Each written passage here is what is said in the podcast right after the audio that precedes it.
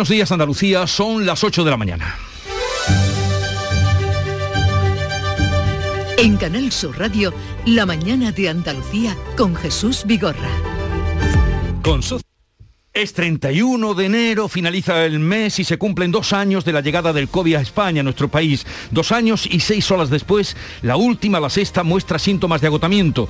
Una subvariante de Omicron ha entrado en escena, es igual de contagiosa, pero menos grave en apariencia. Y desde hoy pueden pedir cita para la dosis de refuerzo las personas nacidas a partir de 1997, esto es, quienes tienen 25 años o los van a cumplir en el 2022. La edad irá bajando progresivamente durante las semana y hoy llegan a Andalucía 280.000 dosis de Pfizer, cerca de 100.000 son pediátricas.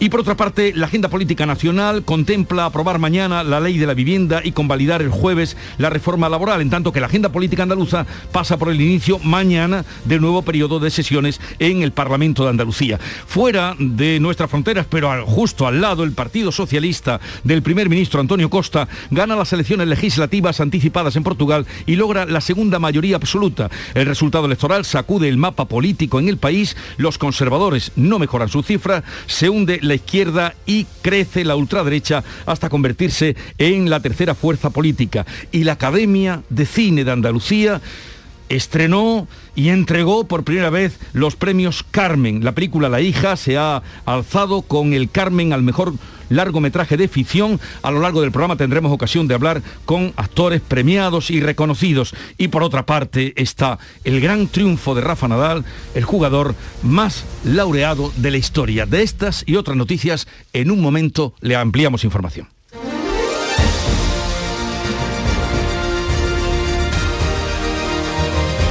Conviene saber, como siempre, Carmen, el tiempo que vamos a tener hoy. Pues eh, va a parecer mentira que estemos diciendo hoy que despedimos el mes de enero, porque lo avanzábamos al principio, a las 6 de la mañana ya veníamos anunciando la previsión del tiempo que nos deja hoy temperaturas de hasta 25 grados de máxima, por ejemplo en Málaga, 23 en Sevilla, 21 en Granada, Córdoba y Huelva, 20 en Almería y 19 en Jaén y Cádiz. Así que esas son las temperaturas diurnas que se van a alcanzar hoy en Andalucía, aunque eso sí, las temperaturas mínimas bajan a algo en el tercio occidental. Los cielos poco nubosos o despejados, con brumas matinales, sin descartar nieblas en el litoral mediterráneo. El viento de levante a primera hora en el estrecho, aunque disminuyendo y girando a poniente por la tarde.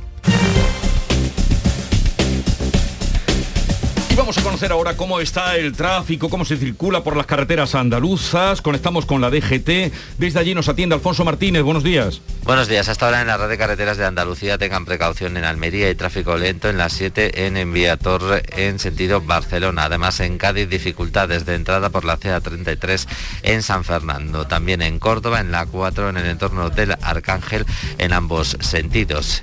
En Málaga circulación lenta en la A7 en la Cala del Moral en dirección Cádiz y tengan especial precaución también en Sevilla de entrada a la capital hispalense por la 49 en Camas al igual que en la ronda SE30 en el entorno del puente del Centenario en ambos sentidos y en dirección a la capital hispalense hay complicaciones en la A376 a su paso por dos hermanas. Con Social Energy comienza el año ahorrando hasta un 70% en tu factura con nuestras soluciones fotovoltaicas y vino a la subida de la luz. Además, aprovecha las subvenciones de Andalucía y pide cita al 955-441-111 o en socialenergy.es. Solo primeras marcas y hasta 25 años de garantía. La revolución solar es Social Energy. Andalucía, verde, sostenible y circular. Nuevos retos medioambientales, tecnológicos, económicos y sociales con el nuevo Proyecto de Ley de Economía Circular de Andalucía. Únete a la Revolución Verde. Consejería de Agricultura, Ganadería, Pesca y Desarrollo Sostenible. Junta de Andalucía. La mañana de Andalucía con Jesús Bigorra. Noticias. ¿Quién nos lo iba a decir? Se cumplen ya oficialmente dos años de la llegada del COVID a España. Fue un día como hoy, de hace dos años, se notificaba el primer caso de enfermedad en nuestro país y fue en la isla de La Gomera. Carmen Rodríguez Garzón. Sí, desde entonces, confirmados oficialmente casi 9.800.000 contagios. Es decir, uno de cada cinco españoles se ha contagiado si contamos cada caso por persona. El porcentaje es bastante inferior en Andalucía. Es la segunda comunidad tras Canarias con menos casos de COVID por población. Hablamos de un 14,5% frente al algo más de 20% en, en la media nacional. Hoy se van a actualizar los datos tras el fin de semana. Las últimas cifras, las del sábado, siguen indicando una tendencia a la baja aquí en Andalucía, donde la tasa de incidencia se estabiliza, alcanza los 1.100 casos por cada 100.000 habitantes. El sábado se notificaron 7.185 positivos y 15 muertes. Los virólogos vigilan ahora una nueva versión de la variante Omicron. Se llama BA2 y es tan contagiosa como la original, pero aparentemente menos grave, aunque hay que esperar siempre con mucha prudencia, si lo explica el catedrático de microbiología de la Universidad de Málaga, Eduardo Martínez. Vamos a ver cómo se comporta, sobre todo vamos a ver cómo se comportan las personas vacunadas con esta nueva variante, porque si ya Omicron escapaba un tanto por ciento importante de la vacuna, teniendo en cuenta que es una vacuna, para entendernos, vieja y el comportamiento pues ahora mismo se puede predecir o se puede intuir cómo va a ser, pero hay pocos datos todavía. Y se sigue luchando indudablemente contra la expansión a través de las vacunas. Esta semana en concreto se abrirán las citas para las terceras dosis a todos los mayores de 18 años. Desde hoy ya pueden solicitarla los que tengan o vayan a cumplir 25 años este 2022, los nacidos en 1997. Lo anunciaba el consejero de Salud Jesús Aguirre en el Parlamento el pasado viernes. Toda la franja por encima de 18 años tendrá abierta la vacunación para tercera dosis. El lunes eh, se abrirá vacunación de 30 a 25 años y a lo largo de la semana toda la franja por encima de 18 años tendrá ya acceso a la tercera dosis. Durante el fin de semana han seguido acudiendo muchos andaluces a los puntos de vacunación en las ocho provincias, sobre todo a recibir el pinchazo de refuerzo. Para protegernos más y que no nos dé el virus tan fuerte. Claro que sí, hombre, hay que vacunarse, hay que contribuir. Ellos tienen sus derechos, pero yo también tengo los míos. Entonces yo quiero estar en un sitio que la gente por lo menos, si entro a un like, esté vacunada. Hoy llegan más vacunas. Andalucía, 280.000 dosis, todas de Pfizer. De ellas casi 100.000 son pediátricas para los niños. De todo esto vamos a hablar con detalle eh, porque nos va a visitar a partir de las 9 de la mañana David Moreno, que es el director del plan de vacunación de la Junta de Andalucía.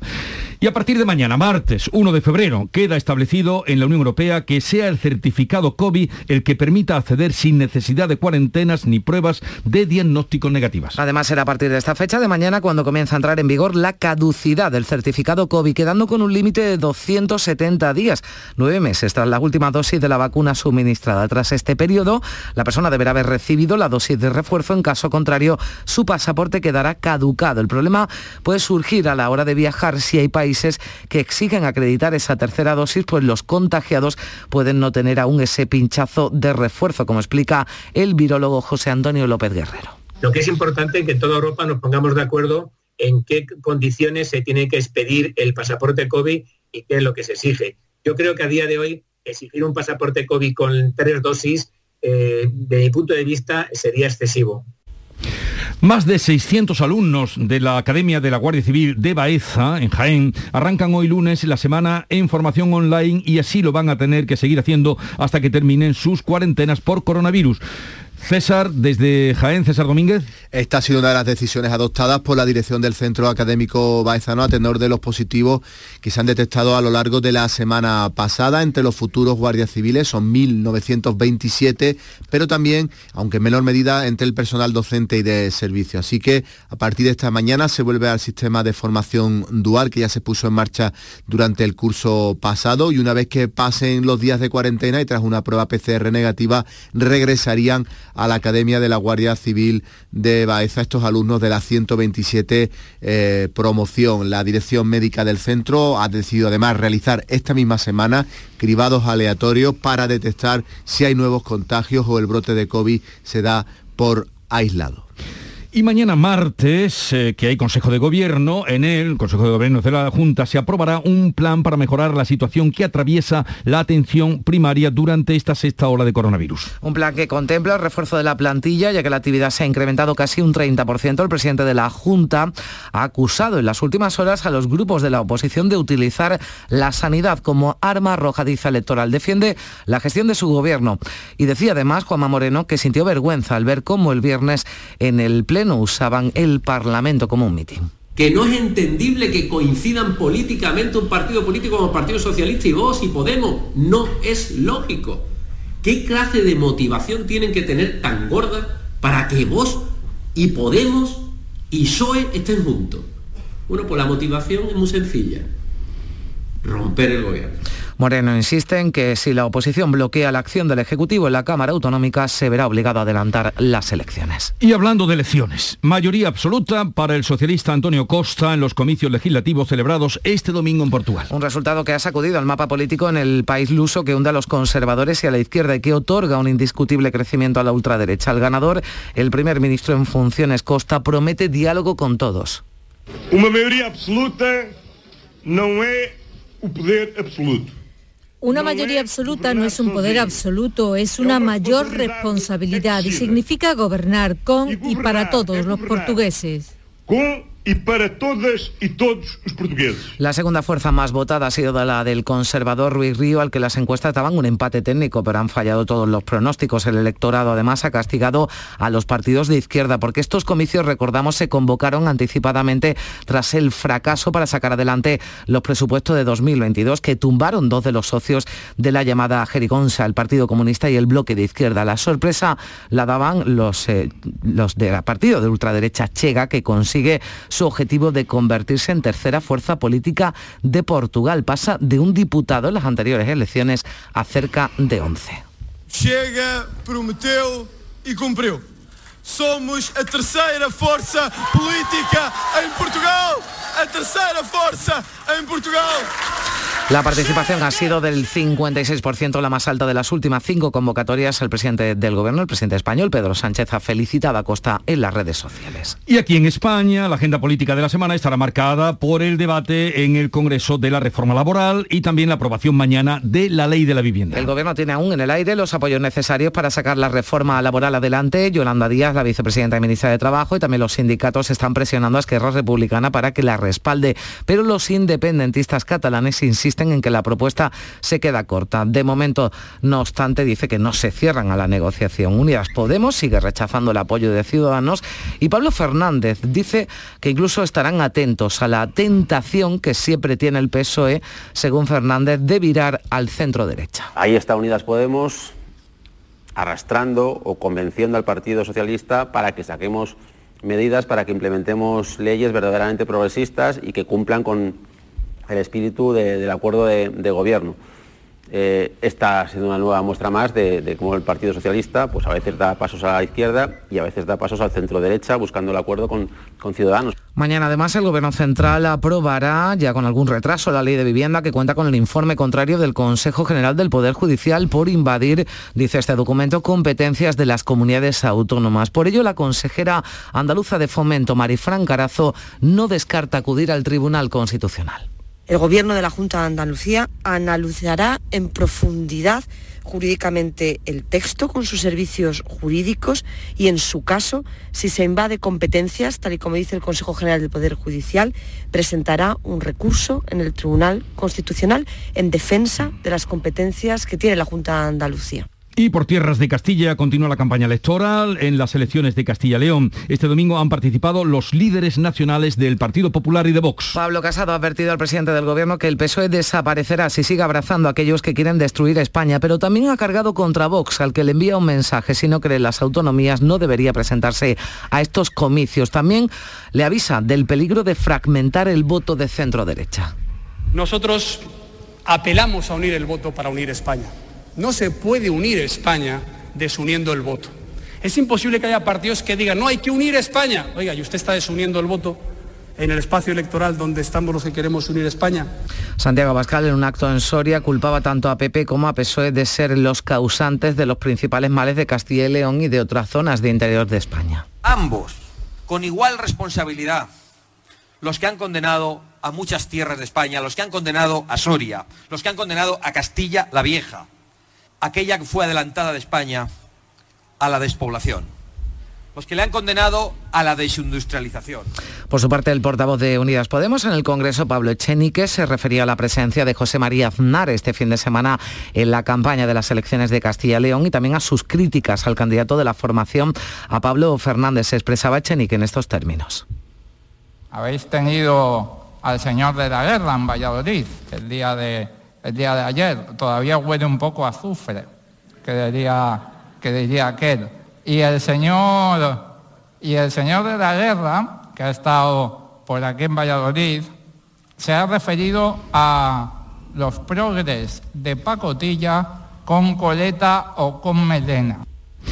Y como no hay luna sin encuesta, aquí está la que hoy publica Vox, Carmen. La que publica La Razón. Eh, la, la publica razón. la, razón la encuesta de NCR Report, eh, que en la que dicen que eh, junto a Vox el Partido Popular podría gobernar, pero Vox crece a costa del Partido Popular, son los titulares que deja esta encuesta. Los populares pierden ocho escaños en un mes, los de Abascal suben 10, dice el sondeo, el PSOE retrocede y Podemos recupera dos diputados. En definitiva, esta encuesta da la victoria eh, en las elecciones, si se celebraran hoy, al Partido Popular con un 27,3% de los votos, 25,3 a dos puntos se quedarían los socialistas y, como decimos, también destaca esa subida, ese ascenso importante de Vox que obtendría, sería tercera fuerza política en España y se quedaría con el 16,7%. Ciudadanos se quedaría con un solo diputado según la encuesta. Pues esta es la encuesta de los lunes,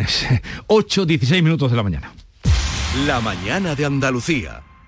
¿En qué capítulo de tu vida estás ahora? ¿Quieres hacer una reforma? ¿Cambiar de coche? ¿Tus hijos ya necesitan un ordenador para cada uno? ¿O quizás alguno ya empieza la universidad? ¿Habéis encontrado el amor y buscáis un nidito? En Cofidis sabemos que dentro de una vida hay muchas vidas y por eso ahora te ofrecemos un nuevo préstamo personal de hasta 60.000 euros. Cofidis, cuenta con nosotros. Si eres de los que juega la 11 porque te ha dado un palpito al corazón, porque no hay nadie tan comprometido como tú, o simplemente por el money money, en nombre de las personas con discapacidad de este país, Bien jugado.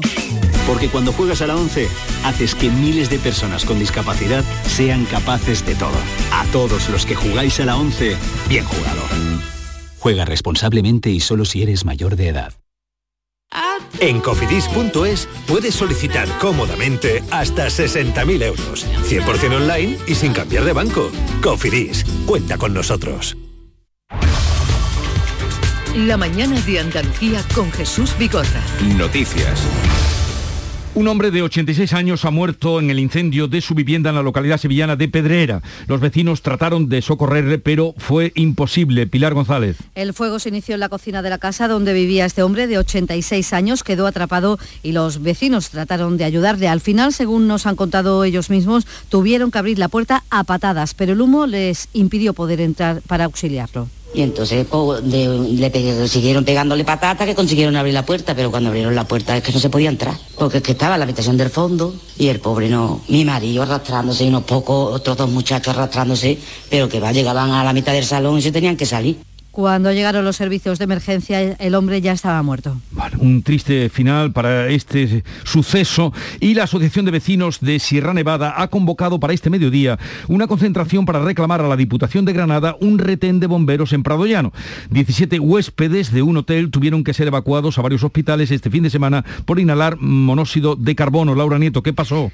En una semana se han producido tres incendios, el último este fin de semana. 17 huéspedes, como bien decías, tuvieron que ser evacuados a varios hospitales. Y es que eh, todo fue ocasionado por la mala combustión de una de las calderas del hotel. Cinco de los huéspedes llegaron a desmayarse. Bueno, de los que fueron trasladados a hospitales, 17 todos fueron dados de alta tras pasar la noche en observación. Un incidente que obligó a movilizar a efectivos de la policía local, emergencias y bomberos, lo que ha vuelto a poner sobre la mesa la polémica por la necesidad de que Sierra Nevada tenga un retén propio. Desde la Asociación de Vecinos de Sierra Nevada llevan años pidiéndolo, desde que en 2015 un incendio arrasó el Hotel Lodge, construido totalmente con madera. Javier Lucas es su presidente. Hombre, pues lo vimos con demasiada incertidumbre y además que estamos eh, a pensar de la providencia. Creemos que no solamente que nos pase a cualquiera de nosotros, hay muchísima gente hospedada aquí, sobre todo en temporada de invierno. Es que aunque nada más sea durante la temporada de invierno, tiene que haber un retén. Los vecinos de Sierra Nevada han mantenido ya tres reuniones con responsables de la Diputación, pero la solución no llega. Vamos a saludar a José Morales, que es el alcalde de Monachil. Alcalde, buenos días. Hola, buenos días, Jesús. Eh, lo que se ha quedado en un susto, este incendio de, ayer podía haber sido una tragedia. Bueno, pues sí, sí, no queremos ninguno que ocurra y todos queremos que, estén las cosas en condiciones, pero es verdad que a veces pues pasan, pasan este tipo de, incidentes o accidentes. Ya digo, se, ha quedado un susto con los 17 huéspedes que tuvieron que ser evacuados. Bien, a raíz de, esta, de esta realidad y de lo que nos, también nos comentaba nuestra compañera desde 2015 que se está pidiendo un retén de bomberos y no llega. ¿Por qué? Bueno, pues nosotros desde el ayuntamiento es que eso es lo que podemos hacer, reivindicar a las administraciones, en este caso es verdad que la competencia de la Diputación de Granada, pero también siempre se está hablando de que la Junta Andalucía, ¿no? que es la que gestiona la estación de esquí de Sierra Nevada, pues también apoye y, aporte, eso es lo que hacemos desde el Ayuntamiento de Monastil, reunirnos con ellos, sentarnos con ellos y pedirles que se consiga que haya un retén de bomberos en Prado Llano, al menos durante la temporada de invierno. Y hasta ahora mm, todas esas reivindicaciones, eh, esas peticiones no han tenido efecto. Pues sí, eh, nosotros es verdad que, eh, que, seguimos insistiendo, tenemos para las noticias ¿no? relativamente recientes de que la Diputación por primera vez pues ya ha puesto una partida ¿no? en su presupuesto de 2022 para ese retén de bomberos, pero según tenemos entendido, pues siguen con reuniones en este caso, sobre todo con la Junta de Andalucía, para, para que ya sea posible, ¿no? para que la Junta de Andalucía también aporte dinero y de verdad que se materialice. Nosotros de, de nuestra parte del Ayuntamiento lo que ponemos es el edificio. Existe ya un edificio donde los campeonatos del mundo del año 96 eh, ya estuvieron allí los bomberos y es del ayuntamiento de este edificio y nosotros lo ponemos a disposición para que sobre la marcha lleguen los bomberos a estar, a estar allí presentes. Mm. Alcalde, ¿qué tal? Buenos días. Cuando ocurre un incidente como el de este fin de semana u otros incendios que se producen en Sierra Nevada, ¿de dónde vienen los bomberos? Claro, tienen que subir en este caso desde Granada, capital. decía, nosotros, Monachil, como somos municipio del área metropolitana, pues los bomberos de Granada capital son en este caso los que vienen igual que el resto de municipios de la zona. Claro, la diferencia es que estamos hablando de la estación de esquí de Sierra Nevada, pues que por lo menos está a una distancia de que tardan eh, más de 30 minutos en llegar. Pues esperemos que sus reivindicaciones surtan efecto, una larga petición, como usted nos comentaba, y también nuestra compañera Laura Nieto, y esa disponibilidad del ayuntamiento a facilitar en la medida de lo posible ese retén de bomberos. Eh, José Morales, alcalde de Monachil, ojalá y sean atendidas sus peticiones. Un saludo. Eso queremos todos. Muchas gracias. Adiós, buenos días. Y vamos ahora a contarles también que el presidente del gobierno, Pedro Sánchez, está por Andalucía. Y es que este lunes visita el Parque Nacional Sierra de las Nieves. Málaga, María Ibáñez.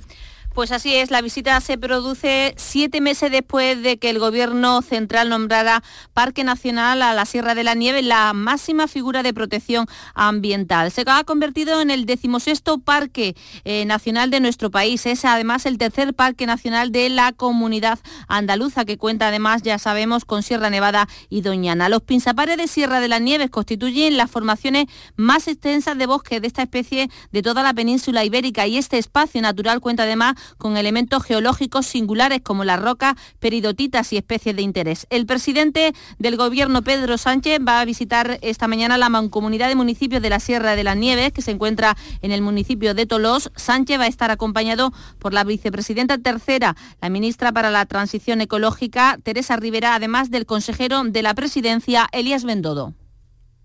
En Huelva, ecologistas en acción han alertado que hoy el vertedero de Nerva recibirá 14.000 toneladas de residuos tóxicos procedentes de Montenegro. Sonia Vela. El traslado cuenta con la autorización de la Junta de Andalucía y también del Gobierno central. Los residuos llegarán en barco a Sevilla y serán transportados en camiones hasta Nerva. Las instalaciones del vertedero se encuentran a unos 700 metros del casco urbano de este municipio. Su alcalde, José Antonio Ayala, denuncia que las administraciones están incumpliendo su compromiso, dice, de limitar los residuos en Nerva a los generados únicamente en Andalucía Occidental. Eh, a Nerva se nos prometió hace muchos años cuando esta instalación que solo iba a ser para Andalucía Occidental y bueno, pues con el transcurso del tiempo hemos visto que no solo es para Andalucía Occidental ni para Andalucía en toda su extensión, ni para España, ni para la Unión Europea, sino que ahora también está sirviendo para transfronterizo y entendemos que esto no es de recibo Además, Ecologistas en Acción ha pedido información a las administraciones y amparo al defensor del pueblo. Pues Ecologistas en Acción y los alcaldes de Cádiz y Rota se quejan del secretismo con el que la autoridad portuaria está gestionando una solicitud de parque eólico en la bahía. Cuéntanos, Salud Botaro. Se está gestionando, aseguran, eh, una solicitud de instalación de un parque eólico que se ubicaría a unos 6 kilómetros de la playa de la Caleta en Cádiz y a 4 de la costa de Rota. Y hablan de secretismo. El propio ayuntamiento roteño se opone a la ubicación propuesta y ha presentado ya alegaciones al proyecto la empresa Bahía de Plata que produciría 164 megavatios de potencia y dispondría de 18 generadores que se verían de manera notable desde ambas eh, localidades. Eh, más allá del impacto visual, Ecologistas en Acción destaca la falta de consulta a los agentes sociales. Su portavoz, Daniel López. Secretismo con que se ha llevado el proyecto. Más parece que quieren buscar un proyecto especulativo y conseguir autorizaciones o luego revender el proyecto que ejecutarlo y tener capacidad de tecnología para llevarlo a cabo. ¿no? El otro problema también es de la capacidad de evacuación, que efectivamente esa potencia, 160 y pico megavatios, no tiene la empresa esa capacidad para, para cogerlo, para evacuar la electricidad, tiene que volcarlo en la red, lógicamente. ¿no? La autoridad portuaria dice que sí ha informado al alcalde de Cádiz de esa solicitud, porque de momento es solo una solicitud que tendría que estudiarse. Sevilla ha recordado al concejal del Partido Popular Alberto Jiménez Becerril y a su mujer Ascensión en el 24 aniversario de su asesinato por ETA. Se cumplían este 30 de enero, los terroristas les dispararon cuando volvían a su casa en pleno centro de la capital hispalense. Ha habido una misa en la catedral, después una ofrenda floral en el lugar del atentado. Ambos, ambos actos asistía el presidente de la Junta, Juanma Moreno, que recordaba a Alberto y a Zen y reivindicaba la dignidad y también la reparación de todas las víctimas de ETA. Todavía quedan demasiados asesinatos sin resolver. Todavía queda mucho daño que, no, que nadie ha pagado por ese daño. Y la justicia tiene que actuar. Y tiene que actuar con la colaboración de todos para ponerlos en manos del Estado de Derecho, para que se cumpla el Código Penal, para que cumplan sus penas. Y la actualidad, más allá del deporte, tiene un nombre propio, Rafael Nadal. Sí, su victoria épica en la final del Open de Australia es hoy portada en todos los medios, no es para menos, como él mismo reconoció hace unos meses, no sabía si podría volver a jugar al tenis y ayer demostró que es, si no el mejor, uno de los mejores deportistas españoles de toda la historia. Diré que este puede ser mi último abierto de Australia, pero ahora tengo energía para seguir adelante.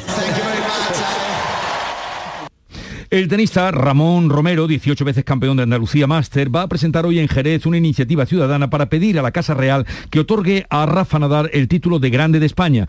Quiere que se le entregue en la primera cancha de tenis de hierba de España que está en Jerez. Pablo Cosano. Pues sí, Jesús, las primeras pistas de tenis fueron en Huelva, como lo del fútbol, por aquello de los ingleses, pero aquí tenemos la primera de hierba. Es una petición que va a presentar aquí en Canal Sur eh, Ramón Romero, 18 veces campeón de Andalucía de tenis máster y va a pedir de oficial a la Casa Real que le concedan a Rafa Nadal una grandeza de España con título nobiliario. Según Romero, el Balear es el mejor embajador que puede tener España, el mejor deportista de nuestra historia y un ejemplo dentro y fuera de la pista. Tiene avanzadas ya algunas conversaciones con personas de la Casa Real y señala un detalle. Desde que comenzó su reinado, Felipe VI no ha concedido todavía ni un solo título nobiliario, que es prerrogativa suya. De hecho, ya ha habido iniciativas, pero no han prosperado. Y una curiosidad, como decía, se va a oficiar la petición en las bodegas González Vías, que es donde se construyó a finales del siglo XIX, la primera pista de tenis de hierba de la Europa continental. Hoy en día lo único que queda de esa cancha es una llanura de césped que se niveló en una cuesta, la cuesta de la Alcubilla, que es un lateral de la bodega y donde jugaban a ese deporte tan extraño entonces los familiares y amigos británicos de esta casa vinatera jerezana. Hoy es lugar de celebraciones eventos y dice Romero que sería sin duda el mejor lugar para que Nadal recogiese su título. Del tenis al cine, la hija de Manuel Martín Cuenca fue anoche la triunfadora en los premios Carmen del Cine andaluz, Antonio Catoni. El director almeriense agradecía este éxito con palabras emocionadas. Eh, me siento un artesano del cine, básicamente, y, creo sobre todo en el oficio y en el cine de, español y en el cine andaluz, que es lo que, lo que he hecho. Además de mejor película y mejor dirección, la hija se llevó también los de mejor guion y mejor maquillaje. Mejor interpretación masculina para Antonio de Chen por una pequeña película independiente, Hombre muerto no sabe vivir. Pero el momento de la noche fue el premio para la jiennense Petra Martínez, que se llevó el Carmen de mejor interpretación femenina por La vida era eso y que lo agradecía a distancia y por teléfono. Qué rabia, qué rabia, qué rabia. Pues nada, pues a ver el año que viene, en la próxima edición. No, yo el año que viene voy con mi premio y que me lo den otra vez. Vale. El teatro en pie reconocía la trayectoria del Carmen de Honor, Antonio Banderas. Winston Churchill decía que un pueblo que va a ver Hamlet mientras lo están bombardeando es un pueblo invencible. Eso es lo que yo quiero para mi tierra que tengamos un arte lo suficientemente poderoso que nos haga invencibles. Muchas gracias. La comedia Operación Camarón fue la que acumuló más estatuillas, hasta seis.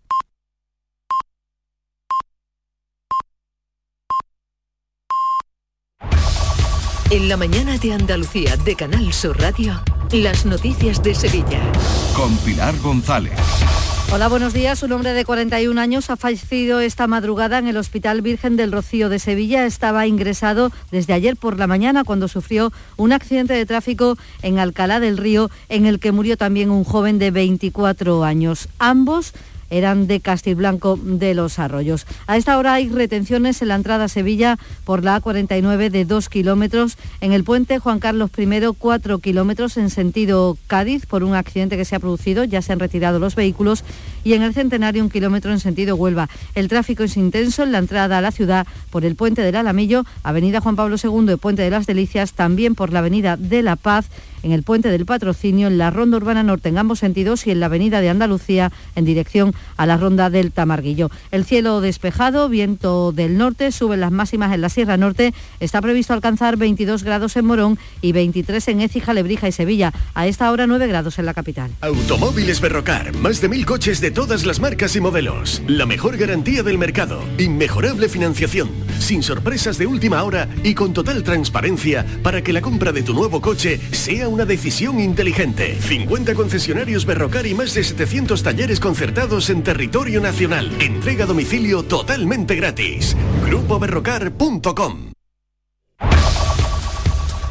Sevilla llegará esta semana a, los 4 millones de vacunas. En estos momentos hay cerca de 800.000 personas que ya tienen la tercera dosis y más de 100.000 niños menores de 11 años que tienen la primera. Cerramos el mes de enero hoy con 473 hospitalizados y 56 personas en UCI. La tasa de incidencia es la más baja de toda Andalucía. Está en 767 casos por 100.000 habitantes. La Dirección del Virgen del Rocío recepciona hoy las obras de la pasarela que une los cuatro hospitales, el general, el de la mujer, infantil y traumatología. Esta semana lo comenzarán a utilizarlo los traslados de pacientes, material, personal sanitario y familiares. Se gana en seguridad, como ha señalado el subdirector de mantenimiento del Virgen del Rocío, José Luis Arjona. Sobre todo la importancia y la, y la seguridad que se adquiere en el traslado de pacientes. Cualquier traslado a una UCI, cualquier traslado intraquirúrgico, cualquier traslado para hacer una prueba de todos los pacientes que pueden estar delicados, tanto de niños como de mujeres, hacia el hospital de traumatología o el hospital general,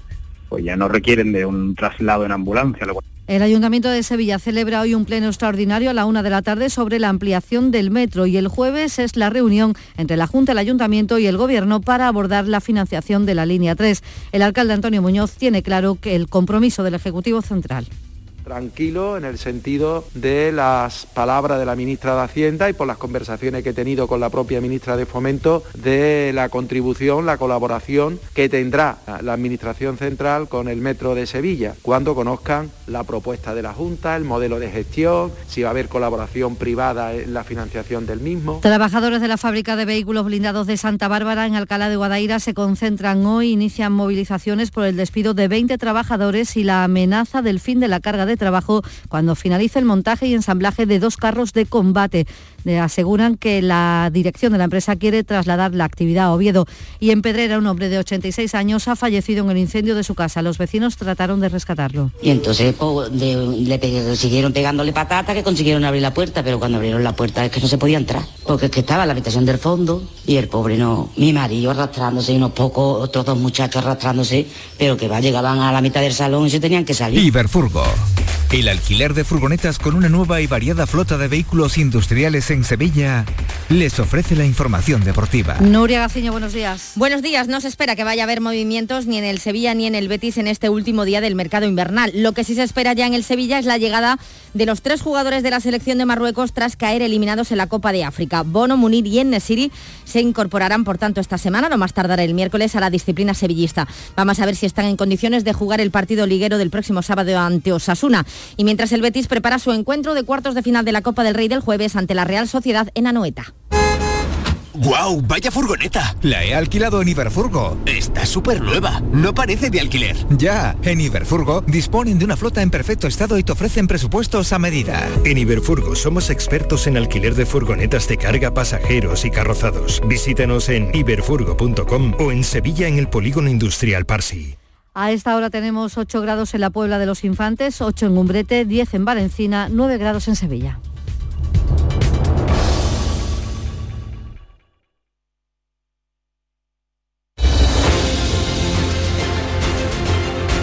Son ya las 8 y 35 minutos de la mañana, sintonizan Canal Sur Radio y en un momento abrimos tertulia de actualidad hoy con Estela Benot, África Mateo y Javier Caraballo.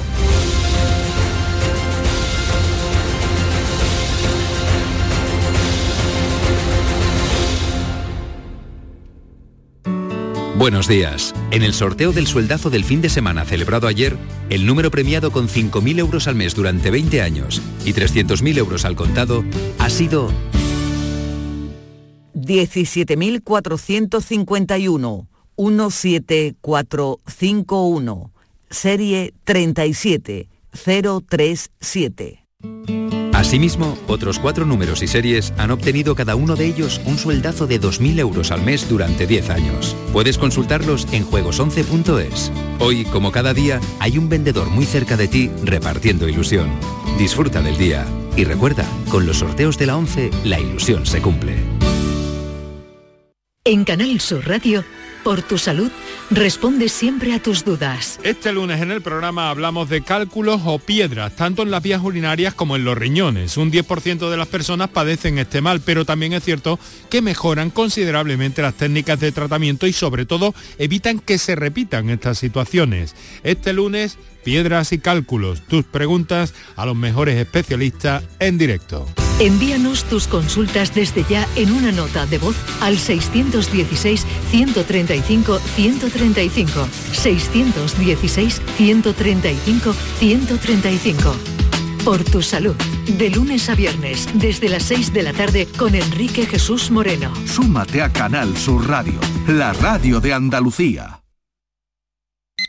Buenos días, hoy es 23 de diciembre, Día del Pequeño Comercio. Si tienes que hacer un regalo, aprovecha. Buenos días, hoy es 4 de enero, Día del Pequeño Comercio. ¿Has probado a comprar por WhatsApp? Buenos días, hoy es 9 de febrero, Día del Pequeño Comercio. Acércate a tu tienda y déjate asesorar por auténticos profesionales. Hagamos que todos los días sean el Día del Pequeño Comercio. Haz tu compra hoy mismo en persona o en su tienda online. Junta de Andalucía.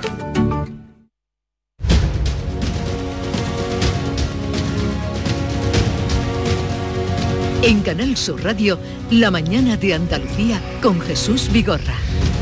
Y con África Mateo, desde allá elegido. Buenos días, África. Buenos días. ¿Qué tal estás?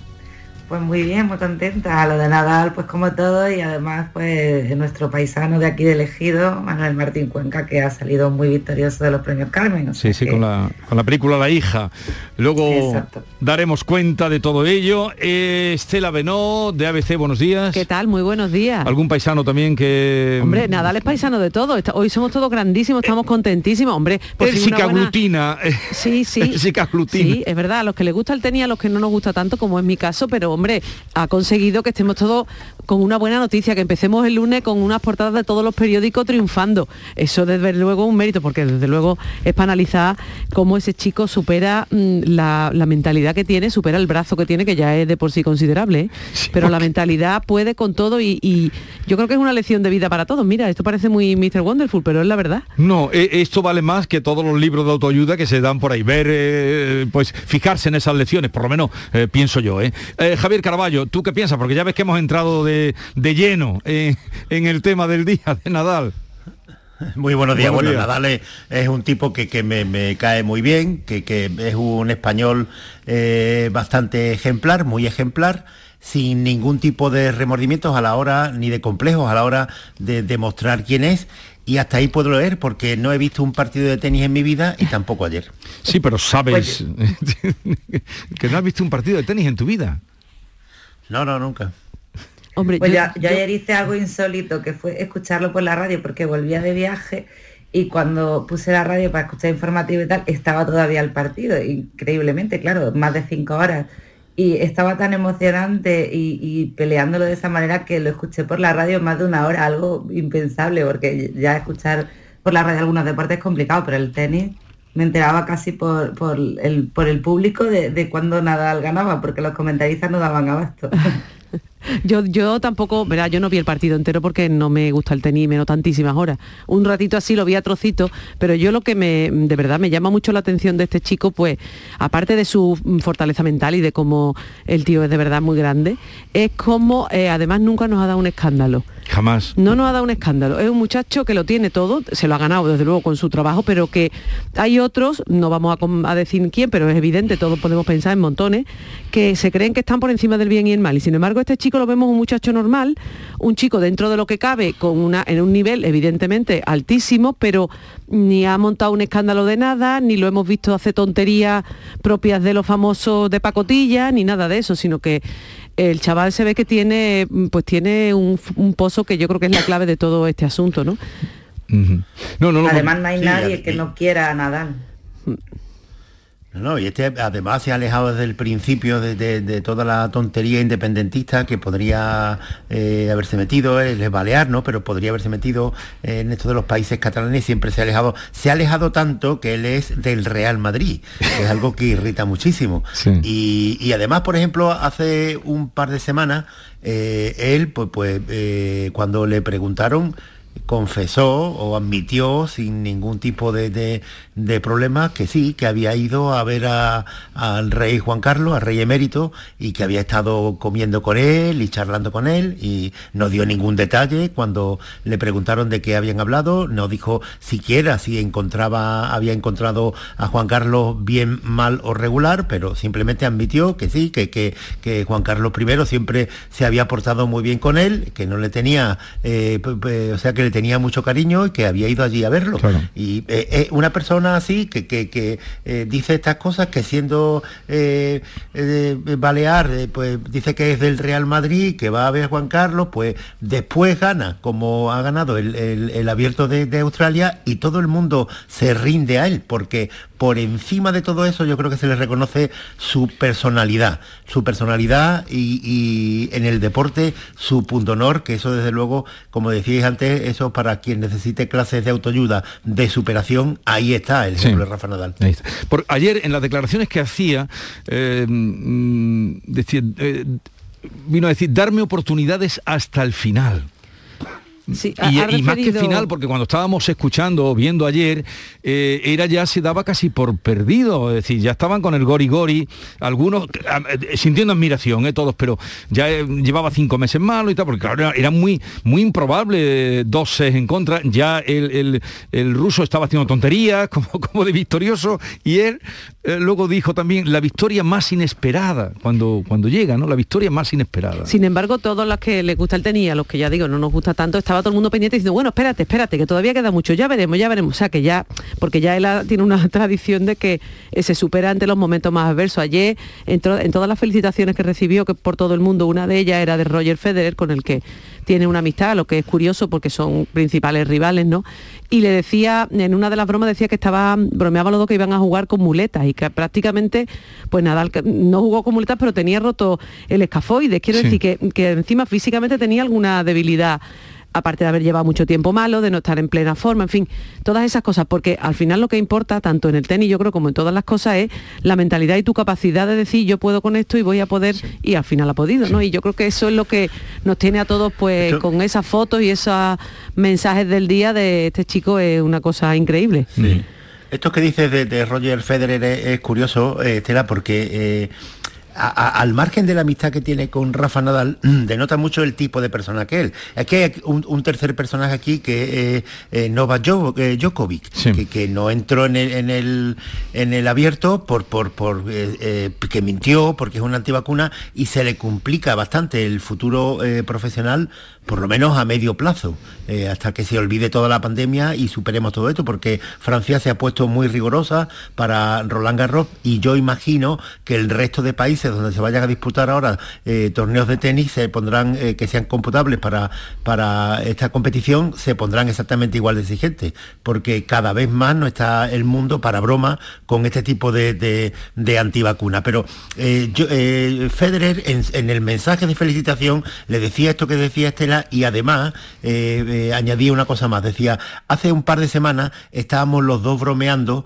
con la edad que tenemos ya, que los dos vamos en muleta. Y sin embargo, fíjate, te has convertido en la primera persona de la historia que consigue 21 Grand Nunca hay que subestimar a un gran campeón como tú. Qué palabras tan bonitas en, dos personas que han estado compitiendo durante toda su, carrera deportiva. No, y le, dije, le decía algo más, dice, eh, tú eh, eres una inspiración, le, le, decía Federer en el mensaje a, Nadal. En fin, todos con Nadal, eh, que aglutina a la afición, que vertebra España. Pero no hay un personaje que aglutine tanto a la gente, pensarlo, ni siquiera otros deportistas. O sea, hay deportistas también que no son de equipo, que son deportistas solo, no sé, vete a, a los coches, por ejemplo, y nadie suscita tanto ecuanimidad como como, Nadal. Pues nuestro cariño y sobre todo ese ejemplo. Sigan. Luego vamos a hablar con el tío Tony, que es parte importante, Tony Nadal. y tanto. Tony Nadal, que cuando eh, la entrevista de este hombre, cuando dice cosas, siempre dice eh, cosas muy, muy sensatas, como la que dijo ayer, porque ayer, claro, ahora viene lo desmedido. Entonces un periodista, lo desmedido, ya no hay adjetivo, y le decía, usted es inmortal, le dice ayer. Y él le dice, hombre, la vida, pero esto en una emisora nacional, grande, usted, tú eres inmortal, usted Hombre, la vida es, más agradable cuando se viven cosas mm, de una manera adecuada, le contesto. Claro, es que eso es muy importante. La vida ¿eh? es más agradable cuando se viven estas cosas de una manera adecuada. Usted es inmortal. Usted, usted es tonto. Es lo que tendría que... Sí, usted es inmortal. Es que por eso digo no va a quedar ni Nadal ni nada, usted es inmortal. Pero por eso digo que la clave de, todo esto no es el éxito que lo tiene, sino cómo se lo cómo, ¿Cómo, lo, afronta y cómo lo y cómo lo transmite. Por eso digo que no, ha dado un escándalo de ningún tipo. Todo tiene una vida, supongo que mm, tendrá una, una, agenda que no tenemos ninguno, pero tiene una vida muy normal dentro de lo que cabe. No es de estas estrellonas que brillan y que tú mm. te dices, Dios mío, no, no, esto es lo más, para mí es lo más, uno de los principales valores que tiene. Pero en eso y en esa fortaleza mental tiene mucho que ver, como decía Jesús, eh, su tío Tony Nadal. Pues a partir de la día hablaremos con él y hablaremos más de Nadal. Pero me vais a permitir, yo sé que soy unos periodistas muy cualificados, acreditados, que no os rebaja nada el tema que os voy a proponer. Pero es que me decido a ello porque esta mañana cuando hacía eh, la revista de prensa con Paco Reyero, me hablaba de que eh, todos los grandes columnistas Raúl del Pozo, los, veteranos, todos hacían eco hoy del Festival de Eurovisión. Eh, Carballo no sabrá que esta es la canción que ha ganado, o sí. Carballo, ¿sabes cuál es la que ha ganado? Pero por supuesto, sí, sí, no me lo me, parece que, es una, eh, una canción que me cuesta identificarla con, algo español, me cuesta identificarla incluso con, lo indie y que de lo único que estoy seguro es que una vez más fracasará en Eurovisión, este año se Totalmente. le darán Eurovisión a, un tío que toca un piano, entonces seguro, o, algo de esto. Será, lo contrario. Yo estoy de acuerdo con no, lo eh, único claro es que esta muchacha va, va a perder Eurovisión. Sí, Javier, estás ahí. Bueno, ¿no? tengo ni, no, tengo ni idea. Sí, sí, no, no, que, quería decir que eh, lo de Eurovisión, eh, con esto que se ha hecho en Benidorm, me, ha llamado mucho la atención por la polémica que se levantó con, otra canción que todo el mundo daba, por, lo menos una gran parte de la opinión pública, eh, de la opinión pública y publicada. como decía Felipe González, quedaba por ganadora, que era la de Bandini, la de Ay Mamá, porque eso ya de derivó en, una especie de, himno feminista y que hasta ahí yo lo compartía, pero ya empezaron ahí algunas variables eh, abreantes sobre eh, lo que decía la canción y lo que supone la canción, que ya a mí me parece que estaba que, que- eh, claramente fuera de sentido, porque hay una parte en la canción que tú la habrás oído que dice no sé por qué dan tanto miedo nuestras tetas. Y claro, No, yo, pero esa, eh, esa es la, yo- esa es la otra. Claro, eso, eso es lo que está diciendo. Sí, sí, lo que te estoy diciendo, lo de, La de Bandini, Rigoberta. Que, que todo el mundo, la de Rigoberta Bandini, que todo el mundo pensaba que esta era la que iba a ganar. Y había otras personas además que pensaban que esta es la que tenía que ganar, que es distinto. Sí. Por lo que significa, por lo que dice. Sí, sí, ha- hay quien ha- la ha visto como un himno. Eh, pues de, de reivindicación feminista no hay lío por cierto que hay una ya hay una pregunta presentada en el congreso de Galicia en común o en común Galicia no lo sé en qué orden Galicia en común preguntando por la canción ganadora Eh, Porque el a ver ¿qué- tercero en, en lista era gallego, era un grupo gallego. Sí, exacto, exacto. Eso- Yo de todas maneras, mm, a ver, a mí me, me llama un poco la atención toda esta polémica. Por un lado, me parece estupendamente que por fin estemos centrados en otras cosas. Y entonces hablemos de que si la canción esta es muy fea, la otra o lo que sea. quiere decir que no tenemos entonces tantos problemas no, No, Pues si hoy los que- periodistas hablan claro de esto que si estamos centrados en Eurovisión y en el Festival de Benidorm y no sé qué, quiere decir que por fin hemos dejado por lo menos un poquito al lado el COVID. Por lo menos un poquito. Estamos centrados en este debate que yo veo que es totalmente, bueno, no sé, a mí me llama un poco la atención en ese sentido. Pero también es verdad que hay muchas cosas, esto, eh, como todas las cosas, tiene muchas, muchas formas de verlo, ¿no? Y hay, aquí ha habido una historia, Televisión Española ha montado pues una especie de circo, que yo lo veo muy bien, me parece estupendo.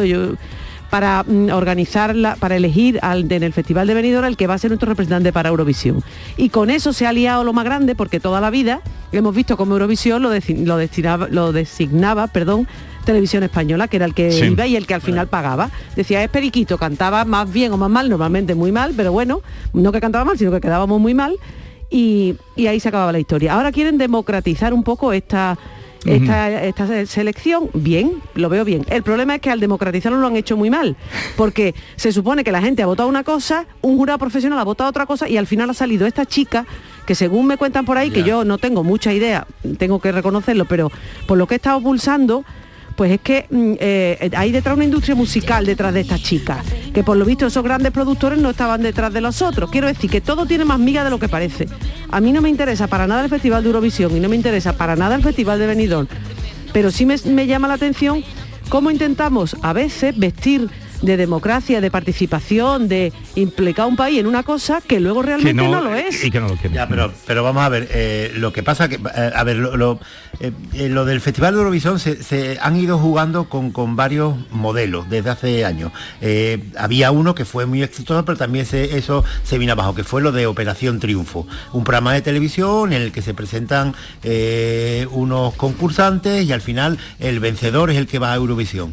Pe- Pero de, las veces que ha habido eh, Operación Triunfo, todo el mundo a lo mejor recuerda una o dos ediciones porque también eso fue decayendo. Luego está que, que lo elija directamente un, grupo de expertos a, a dedazo y eso también eh, eh, no tiene... Y entonces ha intentado una fórmula media, una fórmula media entre la participación del público y el criterio de un jurado profesional. ¿Qué se pretende con esta fórmula mixta? Pues se pretende con esta fórmula mixta que no se llegue al disparate que se llegó un año, que llegó a ir a Eurovisión, que os, acorde- os acordaréis, el chiquilicuatre. Sí, sí, un, sí, un sí. personaje lanzado de cachondeo en un programa de televisión Bueno. termina yendo a Eurovisión representando a España. pero Entonces, claro, quedó eh, mucho mejor claro, no, no, pero, pero, Estela, no, de lo que por por lo quedado que está- después, ¿no? Bueno, Claro. pero lo que te estoy diciendo, que, que entonces en eh, estas cosas 16. lo, lo- lo asambleario eh, eh, siempre no funciona. Y entonces esto tiene que ser un proceso más o menos controlado. Con, eh, lo- y ellos pues lógicamente a- al margen de intereses económicos eh, en la industria de la música evidentemente los hay. Y entonces han, bareja- han barajado que yo sepa tre- tres eh, tipos de, de- de votaciones. Las del público una estadística y la del jurado. Y después la combinación de las tres dan un vencedor que por supuesto que tiene polémica. Los Que el gran público, que estaban claro. Que, era así sí claro. Que pero bueno todo, que, me claro. parece normal también. África decía Ya, pero que Javier, no, lo que nos llevaba razón es que al final lo del chiquilicuatre, que nos puede parecer aquí una barbaridad todo, pero fue el mejor puesto que se ha conseguido desde ese año hasta la fecha, porque desde las cinco o seis últimas ediciones no hemos conseguido subir del puesto 22, ha sido lo mejor que hemos conseguido, 22 de 26. Entonces, mm, bueno, a lo mejor hay que dejarle a la gente que elija, porque al final, mm, pues eh, se supone que lo que tienes que escribir algo que pegue y que le gusta a la gente. Desde luego, mm, no sé, por lo que vamos no... dice así, llegó la mami, la reina, la dura, una Bugatti, el mundo está loco con este party, si tengo un problema no es monetario, esta es la letra, ¿eh? Yo vuelvo loquito a todos los daddy, yo siempre primera, nunca secondary señora y señores, bueno, esta es la letra. Tiene mucho mensaje, ¿no? lo que tú quieres una patada continua al diccionario. Eso va a empezar, eso empezar. del, himno feminista se ha pasado a esta, que, es una especie de versión de, este cantante que tanto irrita a las feministas radicales, el Maluma este, ¿no? ¿No se llama Maluma? Pues sí. Sí, sí, Maluma es el que más las irrita. A mí, a mí me irrita también, ¿eh? el tío es un petardo. Pero vamos, esta canción es un horror igual. también. O sea que... y, pero esto, ya digo, hoy todos los columnistas hablaban de esto y nosotros también hemos dedicado, puesto que esto también se paga con dinero público. Está claro. pero ¿qué esperamos después de que una ministra que no tiene discurso feminista, pero que se supone que es la que defiende a las mujeres, diga que, la otra canción es un lema para las feministas? que ya, desde el momento en el que ella entra en en el tablero, pues ya se desvirtúa todo. Porque parece que todo se puede aprovechar África, esa es la clave. por eso que decía antes. Sí, porque los políticos aprovechan todo, que esta es la gran tristeza. Mm.